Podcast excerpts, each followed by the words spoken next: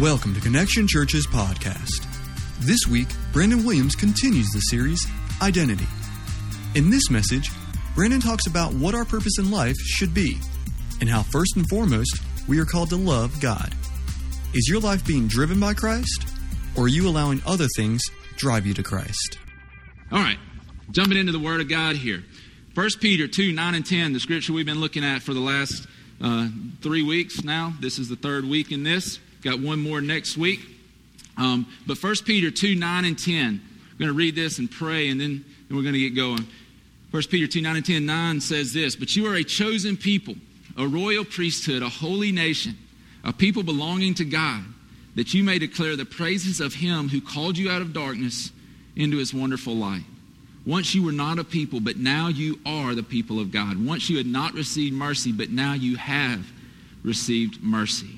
God, we thank you for your word, for your heart for us today. God, I, I do pray as we sang this morning that we would be awakened, that we'd be awakened this morning by your spirit, by your love, by your grace. God, that we would begin to recognize you more clearly.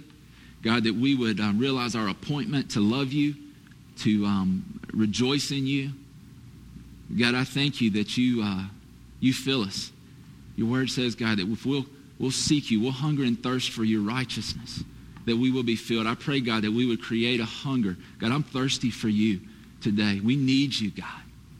Some of us today don't realize how bad we need you, even in good times, Father. But I pray, I pray that we would get a revelation of who you are, that we would realize who you are in, in, in our lives. We love you and thank you. Meet us here now through your word. May it find good soil. In Jesus' name, amen. Amen when I was uh, a young child, I, I, always start out with one of these young child stories, but, but this is a good one. Um, when I was young, probably about Dake's age, um, had a, some older cousins. I was an only child. Okay, so some of you now know what's wrong with me. I was an only child, spoiled rotten, and um, but.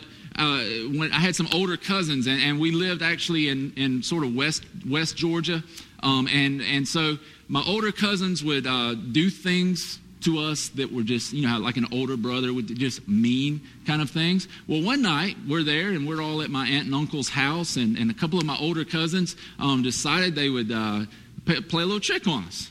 And so I had another uh, cousin who was about my age, and they said, Hey guys, listen, I want to take you on a, a hunting trip. And what you need to do is get, get some paper bags Get some paper bags. See, some of you maybe have never heard of this before. I'm going to save you um, some from, from this, this um, adventure that we got taken on. And they said, get some paper bags, and then we're going to go out and we're going to go hunting. And we're like, awesome. We get to go hunting. Not even hunting season. We're going hunting. And so we went and we found some paper sacks. And, and they said, come on, let's go. And so we go out. It's dark. They've got flashlights. So we're following along behind them. And we're like, what are we hunting? And they said, Snipe. I was like, cool, I have never seen a snipe. But, but we're going to hunt snipe. And so we go out there, they carry us out in the middle of the woods. It seemed like forever that we were walking and we're standing there with our bags and they, we said, what do we do now? And about that time, they cut off the flashlights, take off running, and we're just left there in the woods. And we're running, I mean, we're, we're freaking out. You got to imagine, seven year old in the middle of the woods, as dark as it can be, and we're flipping out, man. We're running into stuff. We're running into trees. We're running into briars. It was a mess. And they're, you know, of course, they're not very far from us, but they've got the lights. We can't see anything. And so we're just running all over the place, running into stuff. And finally, they cut the lights back on. We run up to them, you know. We, we were so scared we couldn't even be mad. But, but, we finally get back home, and man, I'm telling you, it was a frightening experience. Now, I was thinking about that this week, and I was thinking about how, is, how much life is that way, right? Sometimes we feel like we're in a dark place. Sometimes we feel like we keep bumping into things. We, we just continue to run into, it seems like trees, or we stump our toe on rocks. And, and every time we turn around, there's something in our life, it seems, that is causing problems. It's causing hurt. But this scripture right here in 1 Peter 2 9 is really awesome because it says that you have been chosen that, so that you may declare the praises of him who called you out of darkness into his marvelous light. So here's the good thing about Jesus the Bible says that um, when he came to earth, that in him was life, and that life was the light of men. So when we're in Christ, there becomes an illumination to our, our life that we can actually begin to see things clearly. How many of you lived for the devil for a really long time? And then when you finally came to Christ and you gave your life to Jesus, you began to see things in a different way. That happens to it happened to me, man. I was living my life and I thought it was good. I thought it was right. I thought, man, this is it. And then all of a sudden I realized my need for Christ. I realized my need for God. And all of a sudden it was like the blinders were taken off my eyes and I realized how foolish I had been going my own way, how actually um, in, in poverty I had been, and how empty I really was because I did not have Jesus. And so we see right here very clearly that Jesus came. He's the light of life. He begins to illuminate things so that we don't have to live life just bumping into everything and stubbing our toe. How many of you have ever stubbed your toe on something? My goodness, that will almost make you lose your religion, will it not? I mean, it will make you want to cuss when you stump your toe on something. And we don't have to go through life continually blinded by the darkness because Jesus wants to come and illuminate everything around us. This is the function of Christ. And it's our function, it says, to begin to declare the praises of Him who called us out of darkness and into His light. But you see, here's the problem if we aren't living in the light, how can we tell other people about it? Right? If we're, if we're living in darkness ourselves, how can we declare the praises of the one who's called us into the light? We can't. I mean, that's not anything that we've never heard before. There's nothing that's real profound. But if you're living in darkness, how can you tell other people about the light? You can't. And so Jesus very clearly, or Peter very clearly tells us in that scripture that we have to begin to live um, as those who've been called into the light. We have to begin to declare the praises of Him who's called us. Listen to this scripture to what Jesus said to this about being chosen. In verse uh, chapter 15 of John, verse 16, he says this: "You did not choose me, but I chose you." And listen to this: and appointed you to go and bear fruit, fruit that will last. See, here's a part of a huge part of our identity that we've got to realize is that Jesus has appointed us. He has appointed us to do something. Peter says that we're to declare the praises of Him who's called us out of darkness into light. We've been appointed to declare the praises of God. We've been appointed to declare the praises of Jesus, what Jesus has done in us. But if He's never done anything in us, then how can we declare His praises? If He's never affected our lives, how can we be effective in the world to declare who Jesus is? And so there's a point where we come to where we realize we've been chosen to declare his praises. We've been chosen to tell people about the light of Jesus. We've been chosen to produce fruit in this world, kingdom fruit for God. But we've got to realize uh, where that comes from. See, here's the thing that I think the problem with us is. I believe we're great. How many of you are good at this? You're great at getting the cart ahead of the horse in life. We always do that, don't we? So much so that, and I tested this this week. I had some guinea pigs this week that I asked, if I were to ask you right now what your purpose in life is, what would you say? If I were to ask you right now what your purpose in life is, what, what's, your, what's your function, what's your identity? Most of you, and I would have done this too until this week, most of us would say, I'm a preacher. That's what I would have said. I'm called to preach. I'm a pastor.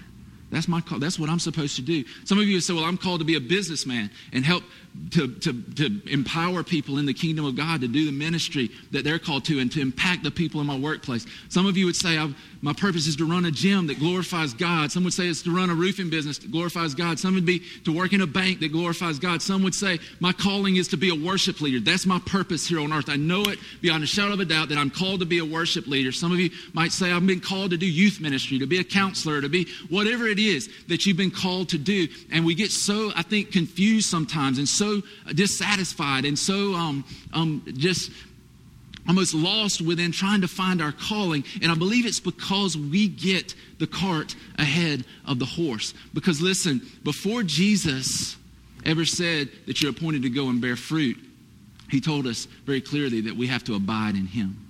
What I want you to hear today, and what we're going to talk about, is the fact that your first and foremost appointment in life, your first and foremost purpose in life, your first and foremost calling in life is to love Jesus.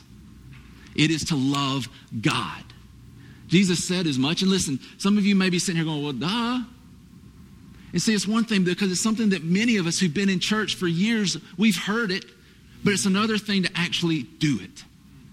It's another thing to actually say, yeah, you know, I realize that Jesus is not first in my life, that Jesus is, is somewhere in there, but he's not first. He, he's close enough that if I really need him, I can go find him, but he's not really first and foremost in my life.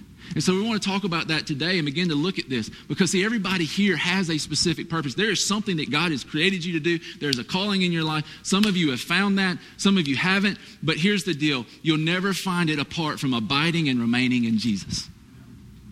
It doesn't work the other way, right? You get in Christ and then you find what you're called to do. Jesus makes it very plain. And I, I, firmly believe this that if we will focus our energy and our effort and our heart on Jesus, everything else will become clear because you are walking in the light. And you can see, and it becomes clear to you where you step, where you go, what it is that you need when we begin to focus on God when we begin to truly focus and abide in Him, when we cling to Him and remain in Him. I was reading this week um, in a, a, book I started. It's about Billy Graham and his life. Absolutely amazing. Um, so far, I've only read like 70 pages of it. It's been great. But the funny thing was, um, Billy Graham in, uh, in college um, fell in love with a young girl. And he actually asked her to marry him. And so she, she took a while. And, and guys, just a little hint if you ask her and she like takes a long time and, and it's a couple of weeks before she, you just might want to rethink that you know? Um, but he it said it took a while. It took a little while and, but finally she came back and said yes. I mean that would make you feel really good as a guy right? Uh, you ask her and she's like okay you know put it on my finger. But but when uh, he asked her, she said it. Well, then later it said they were at a class party. This is, you know, some time has gone by, and they're sitting in a swing, and it said that she looked at him and said, I've got to give your ring back. I've got to give your ring back. He's like, What? He was devastated. He, you know, he's, What's going on? And so she gives the ring back, and she says, Billy, I just don't see any purpose in your life. Talk about your all time miss, right? Billy Graham. Don't you know, like, every morning she wakes up, she's like, that gummit, you know, kicking herself in the butt. Man, this is Billy Graham. And she saw no purpose in his life. But that ought to be an encouragement to me and you. I mean, come on. It, it, Billy Graham, at one point in his life, there was no obvious purpose in his life, right? But here's the cool thing about it it went on to say that Billy Graham himself began to search and try to figure out what am I doing? What is my call? He was preaching and doing things, but he realized something's missing. I, I, I don't get it. And then he finally got to a place where he hit his knees and he said, God, here I am. I, I can't do this on my own. I, I don't even know, God. You got to do this in me and through me. And there began to be a process where God began to reveal, He began to empower, He began to anoint him in a different way. And now we see what Billy Graham did in the world. But there comes a point where we have to realize if we are going to fulfill what God has called us to do, then we have to begin to press into Christ. We've got to press into Jesus. We've got to press into God that He can illuminate our life, that we can live in the light and begin to follow after Him. Um, look at these verses. I want you to read some verses with me, real quick. Turn to John chapter 15. I want you to read these with me so that you can kind of catch the importance of this. John chapter 15. We're going to read 1 through 15 together. I'm going to slow down because I've been, I've been told I read too fast, which is funny to me because I, I don't read very, very fast at all. But let's, um, let's start with verse 1 of chapter 15. If you don't have your Bible, it'll be up here. I want you to listen to this. I am the true vine, and my Father is the gardener. He cuts off every branch in me that bears no fruit, while every branch that does bear fruit, he prunes so it will be even more fruitful. Y'all read? Everybody read? Let's read this. Let's start reading out loud. All right, read with me. You. Okay, I'm just we're just making sure everybody's together. All right, you ready? We're just we got to get our pace down. This is this is good. It, you know, we, all right, you ready? Kind of like a wedding where we'll just read a little bit. And okay, you ready? You are already clean because of the word I have spoken to you. Listen, this remain in me, and I will remain in you. No branch can bear fruit by itself, it must remain in the vine. Neither can you bear fruit unless you remain in me. I am the vine, you are the branches. If a man remains in me and I in him, he will bear much fruit. Apart from me, you can do nothing. If anyone does not remain in me, he is like a branch that is thrown away and withers. Such branches are picked up, thrown into the fire, and burned. If you remain in me, and my words remain in you, ask whatever you wish, and it will be given you. This is to my Father's glory, that you bear much fruit, showing yourselves to be my disciples. As the Father has loved me, so have I loved you. Now remain in my love. If you obey my commands, you will remain in my love, just as I have obeyed my Father's commands and remain in his love. I have told you this so that you may joy, your joy. I'm sorry, I have totally screwed y'all up. Verse 11, let's start over. I have told you this so that my joy may be in you and that your joy may be complete. My command is this love each other as I have loved you. Greater love has no one than this, that he lay down his life for his friends. You are my friends if you do what I command. I no longer call you servants, because a servant does not know his master's business. Instead, I have called you friends, for everything that I learned from my Father, I have made known to you. Now, what stuck out to you in that verse? One word, maybe.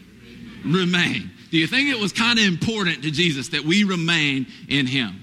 Do you think it was kind of important that we would abide in Christ and in his love? I mean, he says it, what, 10 times or something in this one section of scripture that we would remain, that we would abide. And we've got to realize we'll never discover our identity, we'll never understand our purpose until we begin to remain in him. How arrogant is it for us as Christians to think that we could accomplish anything without the power of Jesus in our lives? How can we accomplish anything without first pressing into God and allowing God to work through us. So there's two things that I believe happen when we don't center our thoughts, when we don't center our heart, when we don't um, come to Christ, when we don't remain in Him and abide in Him. I believe two things happen. One, we never really fully discover our purpose. We never really fully begin to press into God, and so we never really begin to produce fruit, which is what those verses are about, is us producing fruit for the kingdom of God. So we, we, we spend life fruitless, right? The other thing is we just we're just we maybe we found our purpose, maybe we know kind of where we're going, but we're just ineffective.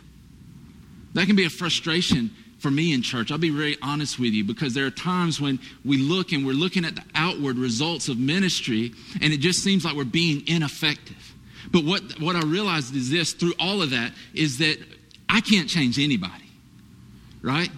Our worship team can't change anybody, no matter how awesome they are, no matter how loud we turn it up, no matter how, how soft we play it. That doesn't change anybody. Apart from the Holy Spirit working in our lives and producing fruit in our lives, we don't change anybody. How arrogant of us to think that we could do anything apart from the Holy Spirit, but we've learned how to do church so well that we just know if we put some drums up here, we get some guys that can play guitars, we get some girls that can sing and play keyboard, we get some guy that can stand up here and blabber for 30 minutes, maybe an hour, depending on the Sunday, then somebody's going to come because we can produce enough that somebody's going to come. But real fruit only comes through the working of the Spirit of God in our lives. And we can't have that if we are apart from Christ. Man, I'm telling you, if we don't get this, because this is the foundation for effective ministry, we will never fulfill what God has called us to do. You'll never fulfill what God's called you to do on your own. All it will do is drive us nuts. Right? Because we'll be trying to do it on our own strength. We'll spend our entire life worn out, burned out, beat up, and wondering why are we not seeing more fruit. I'm telling you, it is by the working of the Holy Spirit in our lives and in the body of Christ that we'll begin to see people's lives and hearts changed. Nothing that any of us can do on our own, but what God can do through us. I want to read you um, what I believe is the greatest problem in the church today um, and and this, that's saying a lot, I know, but, but I really do believe this. I really do believe this. And it's going along with this abiding. I want to read to you Revelation 2 1 through um, 6. This is Jesus telling John what to, what to write to the church of Ephesus. It says, To the angel of the church in Ephesus, write. And we're not going to read this together. That was way too difficult. So we'll, we'll probably never do that again. But but this is what it says To the angel of the church in Ephesus, write These are the words of him who holds the seven stars in his right hand and walks among the seven golden lampstands. I know your deeds, your hard work, and your perseverance. He's patting them on the back. I know that you cannot tolerate wicked men, that you have tested those who claim to be apostles but are not, and have found them false. You have persevered and have endured hardship for my name, and have not grown weary. Yet I hold this against you you have forsaken your first love. Remember the height from which you have fallen. Repent and do the things you did at first. If you do not repent, I will come to you and remove your lampstand from its place. I believe that verse 4 is the biggest problem in the church. I believe that verse 4 is the reason that so many pastors retire and quit and give up and resign on Monday after Sunday. And it is simply because we have left or forsaken our first love. So many of us get so tied down with work. We get so tied down with family. We get so tied down with church. We get so tied down with everything else that we forsake the first love, which was Jesus. How many of us have, have, have given our life to Christ, right? We, we, we want to live for Jesus. We give our life to Jesus. And then six months later, a year later, we've forgotten why we got into that in the first place. We've forgotten what got us going in the first place. This the love of God that we realized we were we were in a state of despair. We were in a state that we could do nothing for ourselves and Christ came to us. And yet, somewhere down the road, we clean ourselves up and we, we get um, our, our, blatant sin taken care of. We, we, we quit smoking and chewing and drinking and we quit cussing and we quit doing or watching dirty movies and we quit, some of us quit doing those things. Some just continue on. But we forget that the greatest sin is to turn away from Christ, to think that we can actually do it on our own to not realize that if we don't abide in Him, man, we're hopeless. We're helpless. There's nothing good that's going to come from it. And so we got to remember if we don't abide in Him, then we're in trouble. One of the things I've seen over and over, and, and I guarantee if you're in youth ministry, you, you, probably saw this too, if you've ever worked with youth, is I would always have like a, a teenage girl who was a, you know, probably a junior, senior, maybe a sophomore in high school. And, and, parents, you want to hear this if you have young children, um, teenagers, you'll want to listen to this. Um, but I would always have these, these girls who would come into my office and they would sit down, and the story would go something like this My boyfriend broke up with me. I'm so heartbroken. And, and it goes on and on, and tears are flowing. And, and it's the most pitiful thing. I'm like, well, how long did you date? 10 days. 10 days. How could he do, you know? And, and, and they're so distraught and so heartbroken. And then it always comes back to this. And so it goes from there and it always ended up, and I, I feel so far from God. Uh, God, I just don't even know where God is. I, I, feel so far from God. And it always happened around the junior year, somewhere around in there. And you know what? Every time I trace that back, you know what it went back to? It went back to usually when they were a freshman or so in high school, or maybe a sophomore in high school. And you know what happened? They fell in love.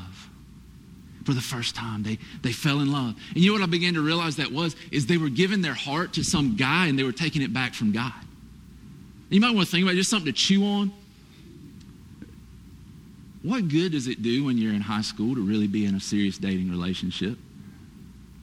Just something to chew on. I mean, you think about that all you want to. Um, but what good does it really do for Susie, who's 14, to be dating Johnny and, and being so serious with him? What good comes of it? Yeah, I, was, I dated Susan all through high school. But you know what? God didn't have my heart. God didn't have my heart. Susan did. But you know who needs to have our heart, have their heart when they're that age?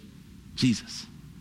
You know how much better off our youth would be today if Jesus had their heart in high school than some guy or girl? So much better. So much better off. And maybe that's too hardcore, maybe that's too hard line, but think about it. Pray about that a little bit and see where it goes. But the fact of the matter is that most of them began to struggle deeply with their relationship with God because they'd given it to someone else. They had forsaken their first love, right? They had given their heart to somebody else. But we do the same thing.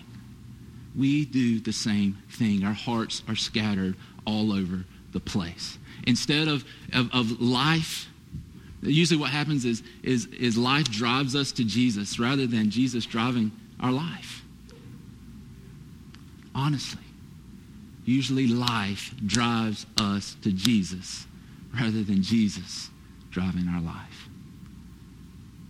We'll go along the way and we might ask suggestions, but typically, He's not the one with the steering wheel. And so we need to get back to a place where we're abiding in His love. I want to give you a couple of things real quick, and we're going to get out of here. Um, in the next 45 minutes or so. Um, but I want to ask you this question Are you abiding?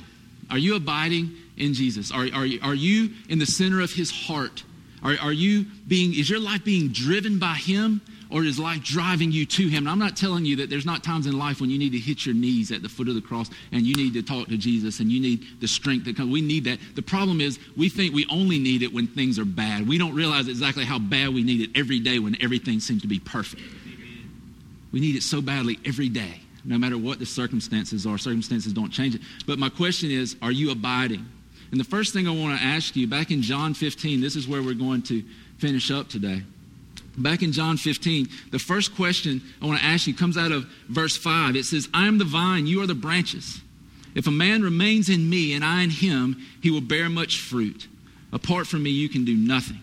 Now, listen to this. The first question to figure out, are you abiding, is what fruit are you producing? In your life, what fruit are you producing? Is it is it is there fruit in your personal life or, or is your life being transformed to the character of God?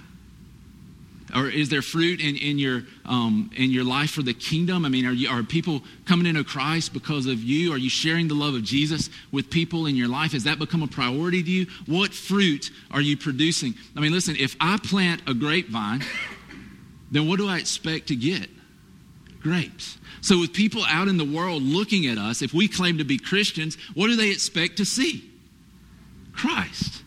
But that's a big problem for the church today is that people are so disillusioned and so mixed up because we say we're Christians, we follow Jesus. They look at us who depict Jesus to them and they go, wow, I didn't know God was like that. But see, we can't live that life on our own. The only way we live that life is when the Holy Spirit is producing the fruit of God in us. We can't do it on our own, but so many of us are trying. We're not abiding, we're, we're just trying to do it all on our own. The second one is this it comes out of verse 6. It says, If anyone does not remain in me, he is like a branch that is thrown away and withers. Such branches are picked up, thrown into the fire, and burned. How close are you to breaking? How close are you to snapping? Like you do, maybe if you have children, like you do sometimes, where finally it's just like, and you just blow up? How close are you to snapping? In life, do you feel like feel like things are about to just fall apart? We we flew last week when we were down in in um, Fort Lauderdale, wherever we were down that way. Um, it was way south, I know that. Um, but when we flew, Susan hates to fly. I don't like to fly. Susan hates to fly. And on the way back, we, we're actually just walking down the tunnel, you know, where you get onto the plane, and we're walking, and, and Susan's already so tense that we're walking along, and something happened, and the little thing moved a little bit. They just bumped a little bit, and Susan's like, oh my gosh, what was that? I was like, I don't know, Susan, but I think we're good. We're only like five feet in the air right now. We're probably all right. You know, she was flipping out because that thing bumped a little bit. We weren't even on the airplane yet. But some of us are living life that way. We, have been so far away from the heart of God. We've been so withered up. We've got to realize if we're not attached to Jesus, if we're not living for Christ, if we're not pressing into Him, and, and you know what's sad is like when we read that scripture, all of us read it together. What's sad is for many people, that's more scripture than we've read in days, weeks, or months. And we wonder why we're drying up. We wonder why we're on the point of breaking. It's because we're not pressing into God. We're not abiding in God. We're not abiding in Christ. We're not sticking to Him. And so we're in this place where our life is dry, our life is brittle, and any the least little movement, it feels like it's going to fall apart. We're not living in the life of Jesus. When I was, oh gosh, this was back before we had Dake, so this has been like eight years ago. One day um, I had a little a lab, a chocolate lab named Maddox, and Maddox and I were doing yard work. And so we had piled up a bunch of uh, pine straw in the back of the house, and man, it was a beautiful day. And so I was like, we're going to burn that pile of pine straw. And so we go out there, we get the hose pipe out because we want to be safe. We didn't want to burn anything up. And so we light that pile of pine straw and we kind of just sit down on the grass in the backyard and Maddox is sitting beside me. It's kind of like a Hallmark moment kind of thing. And, and um, so we just had this good time. We go up there, we cook something on the grill. Man, it was perfect day. Get up the next morning, go to church, and, and everything was good. We come home and Susan and I are, are laying on the couch. We're taking a nap and we're, we're kind of in and out, kind of asleep, you know. And, and somebody knocks on the door. I'm like, great, somebody waking us up from the nap. I'm thinking, you know, it's like Jehovah's Witness or somebody's coming knocking on our door. And so I'm like, I go to the door and um, and I get there and it's a guy from right down the street and he says, Sir, I don't know if you know it or not, but your backyard's on fire. I was like, What? And so I turn around and we have these French doors in the back of our house and I look and there are flames shooting up the pine trees. I mean, these are like 60, 70 foot tall, piney, big pine trees, and there's flames shooting up the pine trees. And I mean, I'm flipping out. I got a t shirt on with some khaki shorts, and I just take off running barefoot out of the back of the house, and, and I'm yelling, Susan, give me some shoes. And so I'm yelling at her to get me shoes, and I'm putting hose pipe together, going down through the backyard. And finally, she comes running out, Here, here's your shoes. And she had me some bedroom slippers.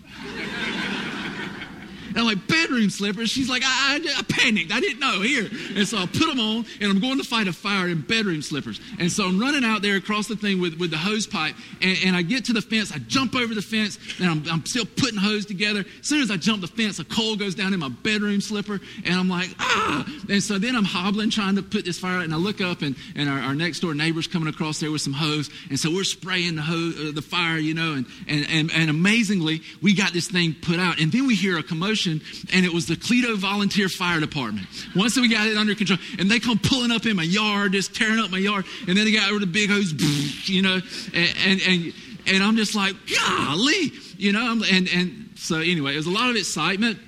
And, and so I left, we left it and they got it out. We were good. I was thankful we didn't burn down middle ground, you know, the area out there. But, but we got it put out. And so the next day I come home from work and it was like starting to flame up again. It's like, what in the world? And so I finally just set a sprinkler on it for like two days, just let the sprinkler run. I remember. But the point is, I went down, I was like, what is going on? And so I started digging and I started looking. And what had happened is over years, it used to be a flower bed. And for years and years and years, they had stacked this pine straw on top of this flower bed. And, and they kept putting more every year. Every year, they'd put more and more and more. And what happened was that, that, that fire had, had burned all the way down in the bottom of this straw. I mean, it was deep. Was deep and it was dry. And, and it burned down there. And when the wind would blow, it would blow hard enough that it would get under there and it would rekindle that flame. And the water I was putting on it, it, it wasn't putting out the, the source of that flame. I couldn't get enough water in it. So it took days for that thing to begin to be put out. And I thought about that this week in relation to this because so many of us are living life that way. It's like we've got layers and layers and layers and layers of dry straw in our life. And so that we, we think we've put it out, but we're not dealing with the root issue. We think we've handled it, but we're not really dealing with the heart of it because the heart of it is Jesus. And so we think we've put it out. We think we've put it out. But the bottom line is until we begin to abide in Christ, that thing's going to keep coming back until we begin to, to stay humbly at his feet. One thing the church has lost is we have lost the reverence and awe of Jesus. We think because we can come to church now in jeans or shorts that we've lost, that, that we can just come to God. He is still holy, he is still perfect, he is still righteous, and we're still not. So we come to Christ with this reverence of realizing that apart from him, I can't do it. I need him. I need him to begin to pour into me. The Bible says that um, Jesus tells us that if we're in Him, that rivers of living water will flow from us. So He's the source of that water, He's the source of that saturation. And when we begin to get away from that, we get dry. And the reason many of us feel like our life is about to go up in flames is because we haven't been connected to Christ for a long, long time. And we're like the branch that gets thrown away and withers. The last one is this I'm going to read 9 th- and, and through uh, about 13. It says, As the Father has loved me, so, I, so have I loved you. Now remain in my love. If you obey my commands, you will remain in my love, just as I have obeyed my Father's commands and remain in his love. I have told you this so that my joy may be in you and that your joy may be complete. My command is this love each other as I have loved you. Greater love has no one than this, that he lay down his life for his friends. In verse 14, you are my friends if you do what I command. Jesus is telling us very clearly listen, if you're abiding in me, then you'll obey me. Then you'll do what I'm asking you to do. And what's he tell us to do? He's just listen, love, love, love. And my question today is are you abiding to the extent that, that you've been affected by Jesus so much that you do what he says to do? That you love him and you love others? Isn't that pretty simple? Just to love him and love others. And so when we're we're pressing into him, when our heart is connected to his, when we are connected to the vine, there's something that comes out in our life. We begin to love other people. It's not something that's forced. It's not something that's, that, that, that we just muster up the energy to do. It becomes an outflow because we're connected to the source of love, Jesus. So my question to you is, how's your obedience with what Jesus has given us to do? Are you laying down your life for others? Or are you living for yourself? I want to tell you as we close where we are today for many of us. Many of us find ourselves in this situation where we're dry, maybe we're, we're lost, we're walking in darkness. And I think there's some reasons for it. The first one, I believe, is this if we're real honest, we've never really loved Jesus at all. Right? We've just kind of played the game. We, we kind of been a pretender, right? We've just acted like it. We've done the right things. We've been to church. We've, you know, we've smiled. We've greeted people. We've done all those things, and, and yet we've never really given our life to Christ. We've just kind of played a game um, like a child playing make believe. We had a friend over at our house, a friend of Dake's who was seven also the other night, and, and we're sitting at the table um, eating dinner, and he says, uh, they, Dake and, and this little boy, they love to they love to hunt and fish, and so they start telling hunting and fishing stories. And and man, it was good. I'm telling you, it was good. It was it was amazing. And so um, the little boy, they, they kept getting bigger and bigger, and, and the, what he had caught and what he killed, it all got bigger and bigger and bigger and bigger and bigger. And finally, he, you know, they're kind of like trying to top each other. And finally, he goes, "Well, I caught a 20 pound bass." And I was like, "All right." And Dake, even at that point, is like, "No, you didn't." And so they're fighting over it. And then so my dad, I think, was trying to bring closure to the situation. So he says, Well, the world record's like 22 pounds. And it got quiet. And you could see the wheels turning in this little boy's head. Do I back up or do I stick with my story? Do I, do I back up? Do I, do I kind of repent and, and say I was lying? Do I change it to a four pound bass? Or, or do I stick to my guns? What do I do? And he looks up and he goes, Dang, I almost had it. And we, we just started laughing because it was absolutely hilarious, man. He, he just stuck to it, man. He, he's like, man, I almost had it. And you know, I think sometimes in our culture, it's easy to convince ourselves that we're something we're not. It's easy to convince ourselves that, that it's a 20 pounder and, and, and it's not. It was maybe a two pounder. It's easy to convince ourselves that we're really a Christian. We're really living the life of God because in our culture, it's easy to play a Christian game. But the question is, are we really living for God? Are we really, uh, do we really love Him? Because that's really the only question we've got to answer. Because if you love Him, you'll obey Him. If you love him, you'll produce fruit. If you stay in his love and you abide and you remain, you will produce fruit for the kingdom of God. It will be evidence in your life. It will be evident to those people around you. It will be evident as you begin to bring people into the kingdom through the actions of your life and through the things that you say. And so we have to ask ourselves, have I honestly, do I honestly even love him or am I pretending? Here's another one. For some of us, uh, we've, we've walked in the light, but now we've resided in the shadows. See, there was a time in, in many people's lives when they loved God, when they walked in the light when, when, they were pressing in and they, and they were in the light, but then they found out, you know, as long as I can live over here in the shadows, as long as I can kind of hide out over here, I don't have to be in the center of the light. I just want to be able to see the light and know I'm okay. If, if I can just, if, as long as I know how to get to, back to it when I need it. You know, when I was little, we, would be playing outside, and I was always kind of a, a scary kid anyway. And so, I, as long as we were playing in, in, the woods, playing hide and seek or whatever at night, as long as I could see the light on the house, I was like, okay, I'm good. I'm good. But I didn't want to be out in the middle of the light. Why? Because they'd see me. That's what the Bible says. Men love darkness because their deeds are evil. We don't want to walk in the light because then people might see who we really are. But the deal is, for you and I, that the best place we can be is in the light. I'll tell you when the church is going to be powerful and effective is when we begin to care more about what Jesus thinks and less what other people around us think. That's when the church is going to be powerful. When we begin with reckless abandon to pursue Jesus Christ and quit caring about what other people think and say about us, is when we're going to find all that we are called to be.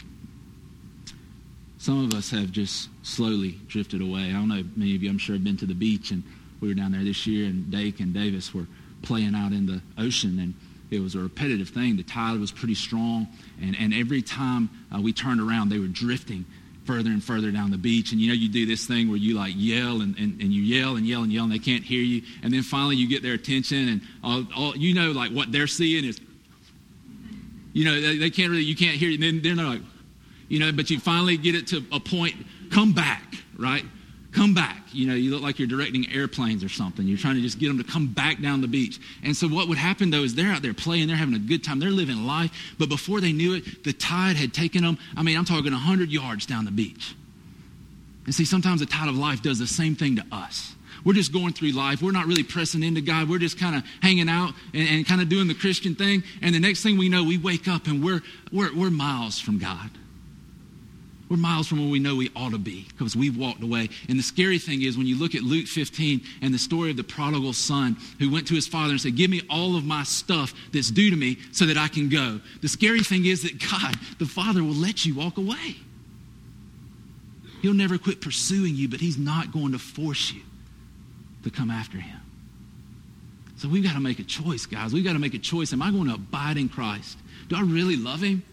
Do I re- need to rekindle this relationship? All of you married have, have had to do that, right? Where, where you kind of just start drifting apart, and then there comes that day, guys, when, when your wife's had enough and you know you better have like a candlelight spaghetti dinner or something to kind of get them back in, on your good side. Some of us may need to have that with God. Maybe we need to get to a place where we hit our knees and we really begin to call out to God and say, God, I don't, I don't ever want to be apart from you again because I can tell you when you begin to drift and you've tasted the sweetness of a relationship with Jesus, you don't want to be in that place where you're in a far land. You want to be in a place where the love of God is all over you and it's filling you and it's, it's, it's giving you the strength. It's giving you the, the ability to live the life that He's called you to live. And so we're in that place. And I ask you today, are you walking in the light of God? Are you living in the love of God? Are, are you stumbling through life? Are you bumping into things? Is life driving you or is Jesus driving your life? That's the question we need to ask.